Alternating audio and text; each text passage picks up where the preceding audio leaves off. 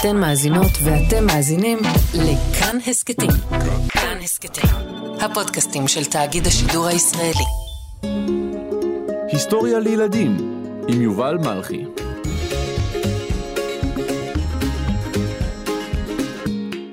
אלי כהן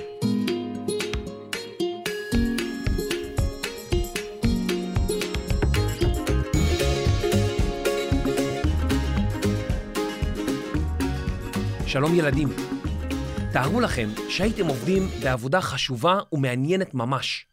הייתם פוגשים שם חברים רבים, אבל אסור היה לכם לספר מה שמכם האמיתי, היכן נולדתם, או איך קוראים להורים שלכם.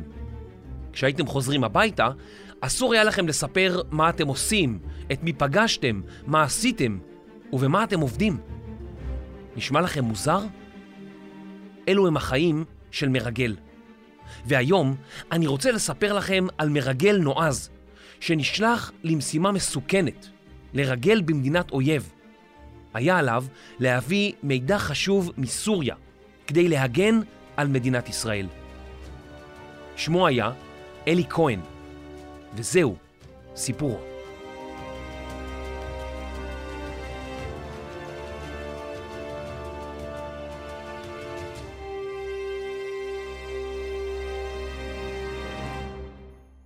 עוד בטרם קמה מדינת ישראל, החלו ויכוחים ועימותים עם תושבים ערבים שהתגוררו בארץ. לעזרתם של הערבים בארץ ישראל באו ערבים ממדינות אחרות, ממצרים, מלבנון, מסוריה, מירדן ומעיראק.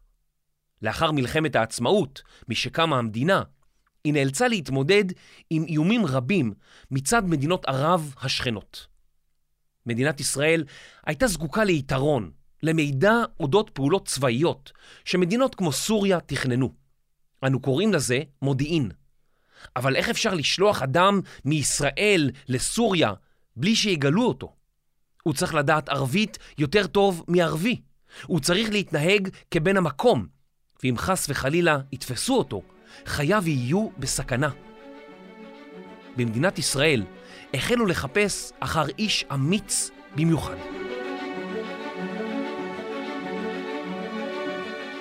אלי כהן נולד באלכסנדריה שבמצרים בשנת 1924, להוריו סופיה ושאול כהן. לאלי היו שמונה אחים ואחיות, ובבית הם דיברו בערבית ובצרפתית. הוריו היו ציוניים.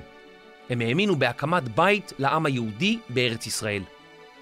אלי היה ילד סקרן, שניחן בזיכרון יוצא דופן, הוא אהב לצייר, לשוט בסירה, ואפילו אהב חשבון והנדסה. בנעוריו הצטרף אלי לתנועות נוער יהודיות, ולאחר שקמה מדינת ישראל, עלתה משפחתו לארץ. אלי נשאר במצרים כדי לסיים את לימודיו.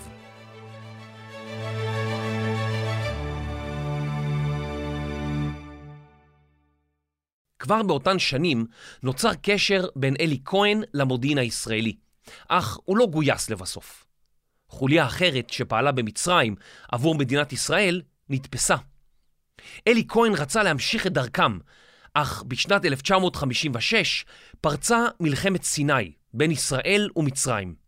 מעמדם של יהודי מצרים הידרדר, ובשנת 1957 אלי עלה לארץ. הוא התקבל למודיעין הישראלי כמתורגמן, ותרגם עבור חיל המודיעין עיתונים בערבית. בשנת 1959 נשא לאישה את נדיה, והם הקימו משפחה. אלי עבר לעבוד כמנהל חשבונות, אבל יותר מכל הוא רצה לתרום למדינת ישראל. המודיעין הישראלי בחן את כישוריו והחליט לגייס אותו. אלי סיפר לנדיה אשתו שפיטרו אותו מעבודתו כמנהל חשבונות, ושהוא מצא עבודה במפעל סודי שקשור לממשלה.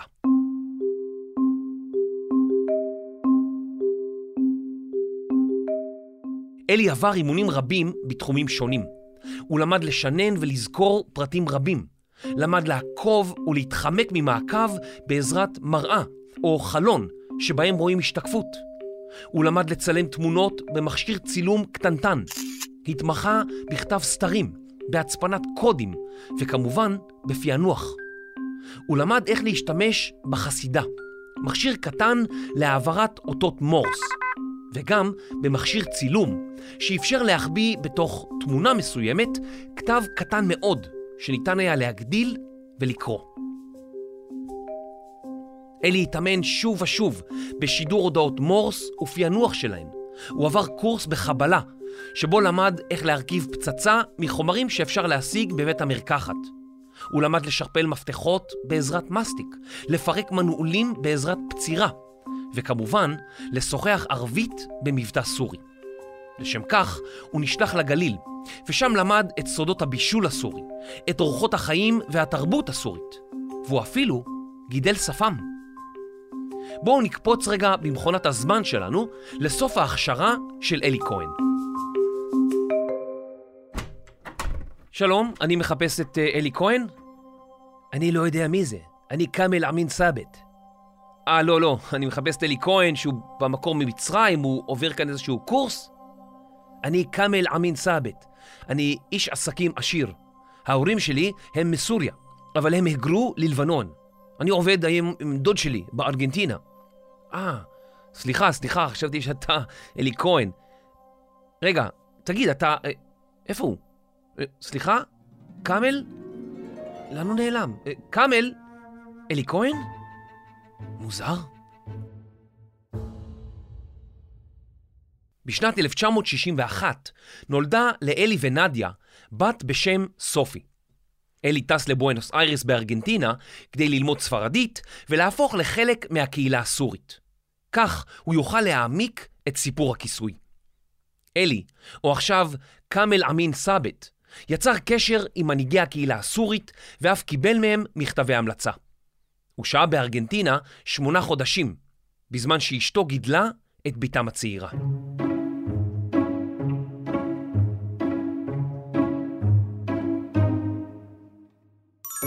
בתחילת שנת 1962, אלי היה מוכן. הוא עבר לדמשק, וסיפר כי הוא סורי ששב למדינתו, לאחר שנים רבות. אלי שכר דירה סמוך לפיקוד הסורי העליון. מחלון חדרו יכול היה לראות מי נכנס או יוצא מהמטה. אלי החל ליצור קשרים עם סוחרים, פוליטיקאים, אנשי צבא ואנשים בעלי השפעה בשלטון הסורי. הוא יצר רושם של פטריוט, אדם שאוהב את מדינתו בכל ליבו. רבים מהאנשים איתם יצר קשר החלו לספר לו סודות ומידע רגיש. אלי כהן החל להעביר את המידע למפעילים שלו בארץ. הוא סיפר על ברית בין סוריה לעיראק, על עסקאות נשק, על טיסות מתוכננות, סודות חשובים, והוא העביר מידע חשוב אודות הצבא הסורי והיכן הוא מתכנן פעולות. בחודש מרץ 1963 חלה הפיכה בסוריה, ומפלגת התחייה, הבעת', עלתה לשלטון. רבים מחברי המפלגה היו חברים של אלי, ולפתע הוא הפך למקורב לצמרת השלטון. אלי הצליח להשיג מידע חדש וסודי מאוד, אותו העביר למדינת ישראל. מדי פעם אלי יצא מסוריה לנסיעת עסקים. באירופה הוא עבר ממקום למקום, ואז הגיע למדינת ישראל. בינתיים נולדו לו שתי בנות נוספות, עירית ושי.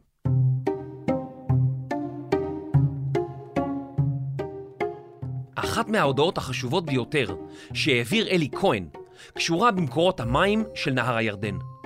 באותה התקופה, מקור המים היחיד של ישראל הייתה ימת הכינרת, וכמות המים נשענה על הירדן ומקורותיו. ישראל חששה שאם הסורים יטו את מי הנחלים הנשפכים לנהר הירדן, לא יגיעו מספיק מים לכינרת, וישראל תמצא את עצמה במשבר מים רציני מאוד. הסורים, מצידם, חשבו בדיוק על אותו הדבר, והחלו לקדם תוכנית להטיית מי הנהרות הנשפכים אל הירדן לכיוון סוריה. אל אחד הנשפים של מפלגת הבעת' שבו נכח אלי כהן, הגיע מוחמד בן לאדן, האדם שהיה אחראי על מתקן ההטייה.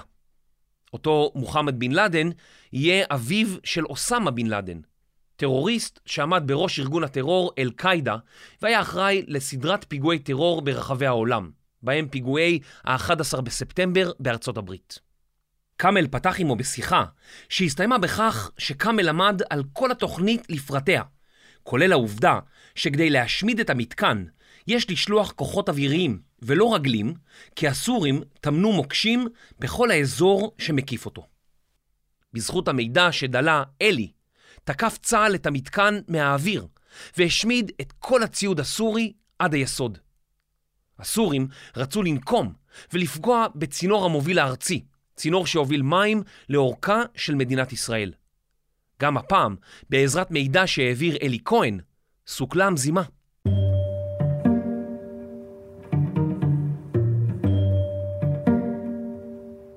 עם הזמן יצר לעצמו כאמל אמין מוניטין של אדם חשוב, מקורב לצמרת ובעל השפעה בדמשק. אנשי צבא רבים רצו להתקרב אליו, כי האמינו שהוא יוכל לעזור בקידומם הצבאי. אלי כהן הפך לאישיות כה בכירה, עד כי החלו לדבר עליו כמועמד לסגן שר הביטחון של סוריה. אלי עודד את הקצינים הרבים שפנו אליו לספר מה הם יודעים, וכך גילה סודות רבים, כמו למשל שמטוסי קרב חדישים הגיעו לסוריה, שעמדו להציב תותחים חדשים בגבול עם ישראל, ושכלי נשק אחרים נרכשו על ידי הסורים. בעקבות המידע, צה"ל יכול היה להיערך טוב יותר ולהתכונן למלחמה בצורה טובה. באותן השנים הייתה רמת הגולן תחת שליטה סורית. הסורים נהגו להפגיז יישובים ישראלים, וכתוצאה עלו שדות תבואה באש, נגרם נזק לרכוש רב, ואפילו נפצעו דייגים שדגו בכנרת. האזור ברמת הגולן נחשב כשטח צבאי סגור, שהגישה אליו הותרה רק באישור הרמטכ"ל הסורי. אלי כהן הפך כה בכיר עד כי הוא נכנס לרמת הגולן שלוש פעמים. הוא הצטלם יחד עם הקצינים הסורים שוב ושוב. הסורים חשבו שהוא מצטלם למזכרת, אולם אלי שלח את התמונות לישראל, וכך יכלו בישראל לראות ולהכיר את המוצבים הסורים, כיצד הם בנויים וכיצד יש להילחם בהם. אלי יעץ לסורים לטעת עצי אקליפטוס שישמשו להסוואה. מה שהסורים לא הבינו זה שהאקליפטוס הוא עץ גבוה, שגדל במהירות. כמה שנים לאחר מכן, במלחמת ששת הימים, ידע צה"ל היכן בדיוק ממוקמים הביצורים והמוצבים הסורים, לפי עצי האקליפטוס, שאלי כהן המליץ לסורים לטעת. המידע שהועבר לישראל לא היה קשור רק לסוריה, אלא גם לארגוני מחבלים שרצו לפגוע בחיילים ובאזרחים ישראלים. המידע שאלי כהן העביר הציל את חייהם של אלפים. באוקטובר 1964 ביקר אלי כהן את משפחתו בישראל. היה זה ביקורו החמישי מאז הפך למרגל. בסוריה החלו חושדים שחלק מהסודות שלהם הגיעו לידי ישראל. הם לא ידעו להסביר כיצד מתקן הטיית המים הושמד בקלות רבה, כיצד הישראלים ידעו אודות מתקנים סודיים שלהם, והם החלו לחשוד שיש להם חפרפרת, מרגל המשרת בעמדה מאוד בכירה במדינה שאחריה הוא מרגל. הסורים החלו לחפש אחר אותה חפרפרת. עד היום לא יודעים בדיוק כיצד אלי כהן נתפס. אחת ההערכות היא שהסורים החליטו על דממת אלחוט, איסור על שידורים אלקטרונים. אלי כהן לא ידע על אותה דממת אלחוט, המשיך לשדר, וכך הסורים עלו על עקבותיו והוא נתפס. ב-24 בינואר 1965 פרצו לדירתו של אלי שלושה אנשי מודיעין סורי ואמרו לו, המשחק נגמר. לאחר חיפוש יסודי בדירתו, הם מצאו חומר נפץ שהוסתר בתוך סבון, ולבסוף, גם את מכשירי השידור. בתחילה חשבו הסורים שבידיהם מרגל ערבי, אך לאחר כמה ימים התגלה כי מדובר במרגל יהודי, ציוני, שריגל למען מדינת ישראל. הסורים נחרדו מהגילוי, הרי לאורך שלוש שנים התהלך בתוכם כאמל אמין ת'אבת, מי שהיה מקורב לצמרת השלטון, מי שהיה מועמד להיות סגן שר הביטחון של סוריה, מי שביקר ברמת הגולן, מי שהכיר את הקבלן של מתקן הטיית המים, מי שכולם אהבו וכיבדו. ועכשיו הסתבר שהוא היה ישראלי. אויב שהצליח לחדור ולהגיע גבוה כל כך לשלטון הסורי. הסורים נחרדו מהגילוי ועצרו יותר מ-500 איש, אנשי צבא ופוליטיקאים שהיו עמו בקשר. אלי כהן ישב בתא המעצר ונחקר בצורה קשה במשך ארבעה שבועות. באמצע חודש פברואר 1965 החל משפטו. הוא ביקש עורך דין, אך בקשתו נדחתה, והמשפט נערך בדלתיים סגורות, מבלי שהציבור ידע מה נאמר שם. כדי שלא לחשוף את כישלון צמרת השלטון הסורי, שפתחה את ליבה בפני כאמל אמין ת'אבת, כהן כלל לא הואשם בריגול, אלא על כניסתו האסורה לאזור צבאי סגור, שסומן בשלט, אין מעבר לאזרחים דרומה מקו זה. העובר צפוי לעונש מוות. עד היום ניצב השלט סמוך ליישוב אליעד, על שמו של אלי כהן. בשלוש השנים שבהן פעל אלי כהן בדמשק, הוא העביר לישראל מעל מאה מברקים עם מידע סודי וחשוב. הוא היה לאחד המרגלים החשובים והנועזים בהיסטוריה של מדינת ישראל, אם לא החשוב שבהם. הוא היה לאחד המרגלים הנועזים שפעלו אי פעם בעולם. היו עוד מרגלים שסייעו למדינת ישראל, כמו אלי כהן, אך עד היום זהותם היא סוד כמוס. משפטו של אלי כהן נמשך כמה חודשים. מדינת ישראל עשתה ככל שביכולתה לשחררו. היא הציעה כסף רב, תרופות, ציוד חיוני, אך הסורים לא רצו לשמוע. הם הרשו לאלי כהן לפגוש את הרב הראשי של דמשק, ואלי מלמל קריאת שמע לפני גזר דינו. הוא גם כתב מכתב למשפחתו. נדיה יקירתי, משפחתי היקרה, אני כותב אליכם מילים אחרונות אלו, בתקווה שתישארו תמיד מאוחדים. אני מבקש מאשתי שתסלח לי, שתדאג לעצמה, ושתעניק השכלה טובה לילדינו. יום יבוא, וילדיי יהיו גאים בי. אני מבקש ממך לא להתאבל על מה שקרה, אלא להסתכל על העתיד. אני שולח לכם נשיקות אחרונות. התפללו לעילוי נשמתי. אלי.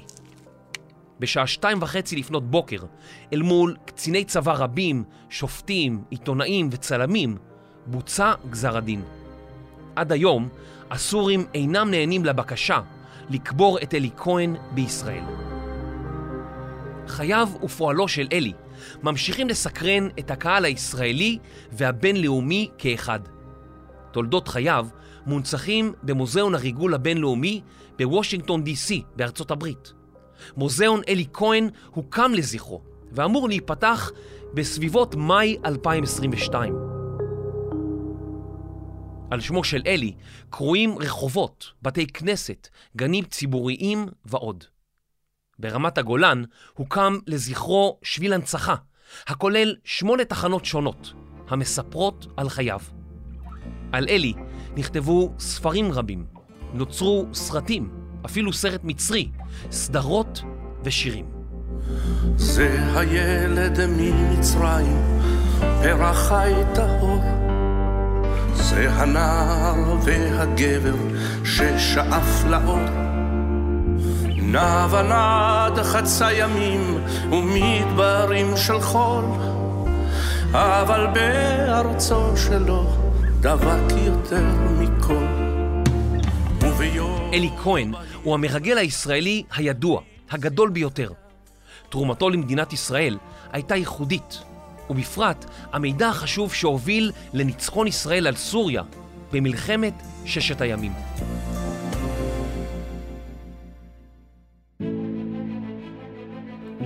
האגדה סביב מותו ממשיכה להצית את דמיונם של רבים, ועד היום לא ידועים לנו כל הפרטים על פועלו של אלי כהן. אלי בחר לסכן את חייו כדי לעזור למדינת ישראל הצעירה. הלוואי ויום אחד נגלה עוד פרטים על חייו ועל פועלו, והלוואי שנזכה להביא ארצה את עצמותיו של האיש שלנו בדמשק. אלי כהן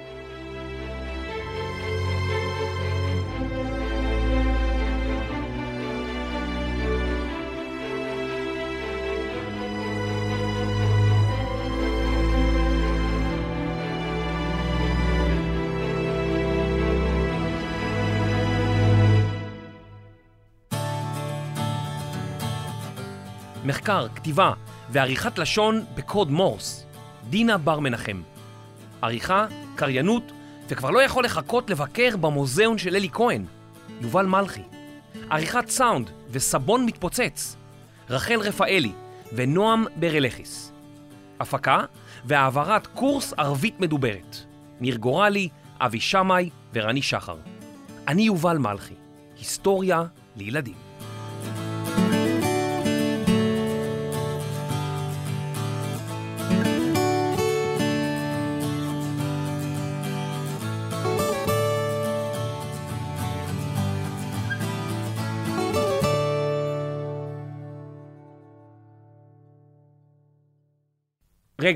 ייצרו הכל. אם אתם מאזינים דרך אפל, ממש נשמח שתדרגו אותנו ותכתבו מה אתם הכי אוהבים בהיסטוריה לילדים. זה עוזר לנו מאוד, אז תודה. נשמח לראות אתכם גם בקבוצת הטלגרם שלנו, היסטוריה לילדים, שם תוכלו להציע הצעות לפרקים ולשמוע מה חדש. פרקים נוספים של היסטוריה לילדים ניתן למצוא באתר כאן, ביישומון כאן וביישומונים לרכב ולטלוויזיה. תודה.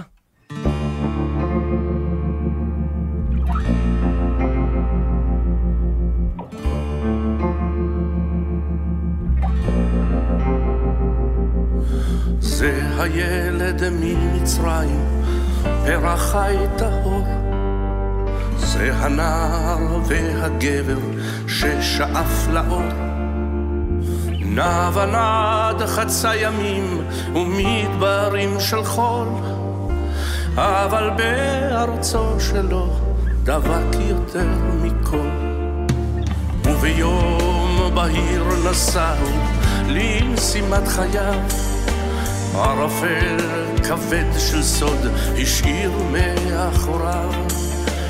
בדמשק הוא לבש זהות של איש אחר, אך כל יום התגעגע לה הרבה יותר. ובאמצע השמיים המסך נפתח, ולפתע מהחושך מתגלה מלאך. עיטורי גבורות עולם, על כנפיו בצבע דם. אלי שלי, אלי שלי, שלא ייגמר עוד לעולם.